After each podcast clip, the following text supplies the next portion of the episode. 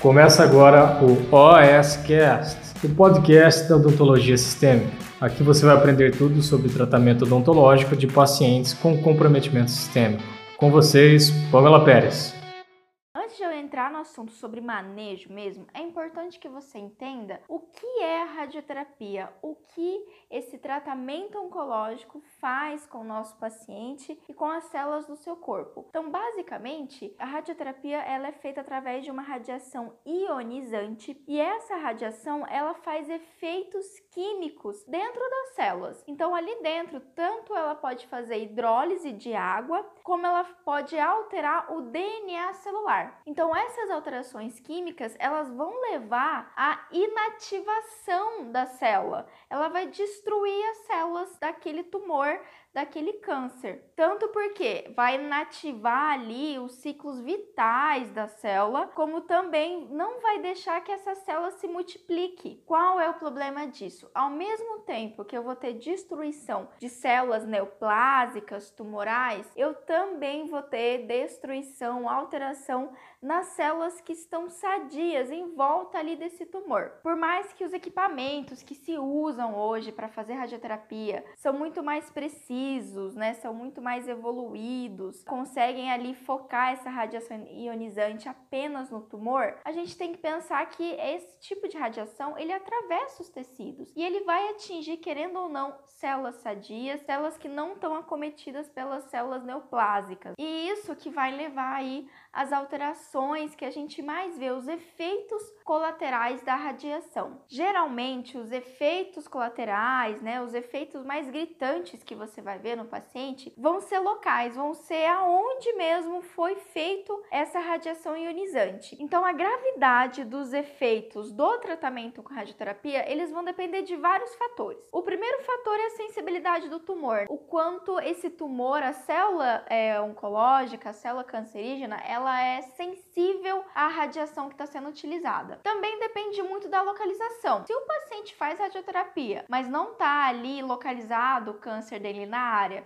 de cabeça e pescoço, então provavelmente você não vai ver muitas alterações, os efeitos colaterais bucais que a gente vê em pacientes que fazem a radiação nessa região. Então, quanto mais a radiação for na área que abrange pescoço, boca, maxila, mandíbula, mais efeitos colaterais ali orais, né, a gente vai conseguir identificar e com certeza esses efeitos vão ser mais exacerbados. Outro ponto importante que leva à gravidade dos efeitos da radioterapia, a oxigenação do tecido que foi atingido pela radiação. Então, por exemplo, tecido muscular, tecido mucoso, tem uma regeneração óssea melhor, então uma oxigenação, uma irrigação sanguínea me melhor, e, ou seja, consequentemente mais fácil vai ser o reparo tecidual. Agora, se eu pensar em estrutura óssea, mandíbula, maxila, a oxigenação daquele tecido, o aporte sanguíneo não é tão grande, porque é um tecido ósseo. Então é lógico que se tiver algum efeito ali, ele vai ser um pouco mais grave e o reparo tecidual vai ser bem mais dificultoso, mais demorado. Outro ponto importante que você precisa saber aí do seu paciente, conversando com o médico, o radiologista, oncologista é saber qual é o tipo de radiação e qual a quantidade que o paciente vai fazer durante o tratamento todo. A radiação ionizante é medida através dos grays. Então isso varia muito dependendo de como tá esse tumor, né, do tamanho dele, da progressão. Então é importante você saber qual é o tipo de radiação que vai ser feita e qual a quantidade, quantas sessões esse paciente vai fazer, o quanto de radiação por sessão vai ser usada. Isso vai fazer variar muito os efeitos colaterais da radioterapia. Então é interessante você saber o tempo de exposição e o número de sessões aí que o paciente vai fazer. Uma vez que você entende qual é a situação, né, a alteração citológica que faz a radiação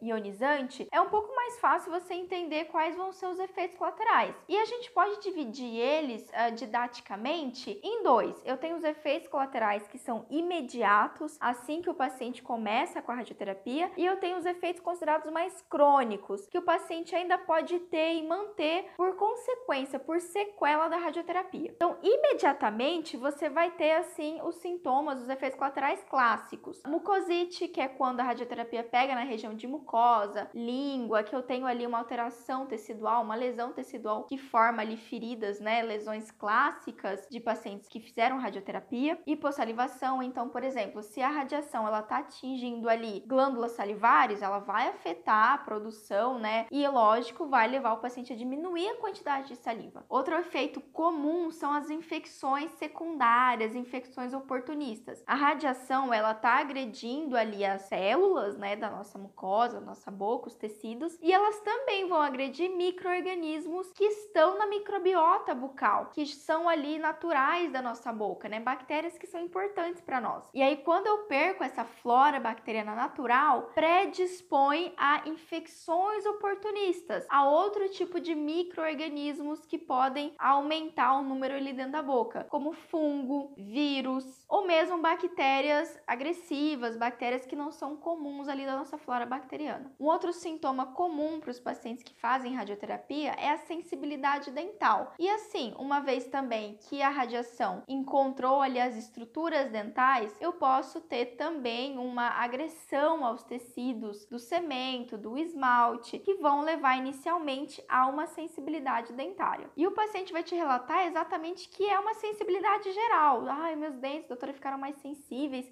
parece que eles estão mais fracos, parece que dói tudo. Infelizmente, é o efeito que a radiação vai ter sobre todos os tecidos que ela está atingindo. Agora, os efeitos crônicos, eles iniciam como efeitos ali imediatos, né? Eles podem se perpetuar. Por exemplo, hipossalivação, isso pode continuar. Se o paciente teve uma lesão das células, né, das glândulas salivares importante por causa da radiação, dependendo do quanto ele sofreu, né, quantos greys foram incididos ali sobre o tumor, consequentemente atingiram as demais células, dependendo disso eu posso ter sequelas importantes. Então, o que começou com uma hipossalivação pode ser uma hipossalivação para sempre, né? O paciente pode ter constantemente xerostomia, por exemplo, a sensação de boca seca. O que era ali só uma sensibilidade, uma primeira agressão aos tecidos dentais, pode virar a cárie, cárie por radiação. Essa cárie acontece especialmente na região cervical dos dentes. Outro efeito não muito comum, mas quando acontece acontece de difícil controle é a osteoradionecrose, quando eu tenho uma infecção óssea, né, especialmente na região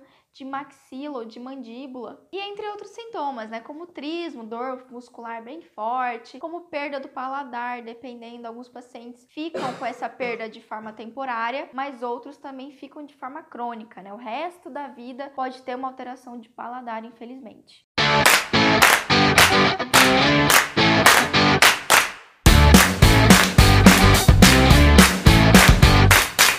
Você ouviu o OSCast, o podcast da odontologia sistêmica. Se você gostou desse episódio, tem muito mais nas nossas redes sociais. Siga-nos no Instagram, arroba Pamela P. Pérez, e no nosso canal do YouTube, Pamela Pérez. A gente se vê na próxima. Um abraço, até mais.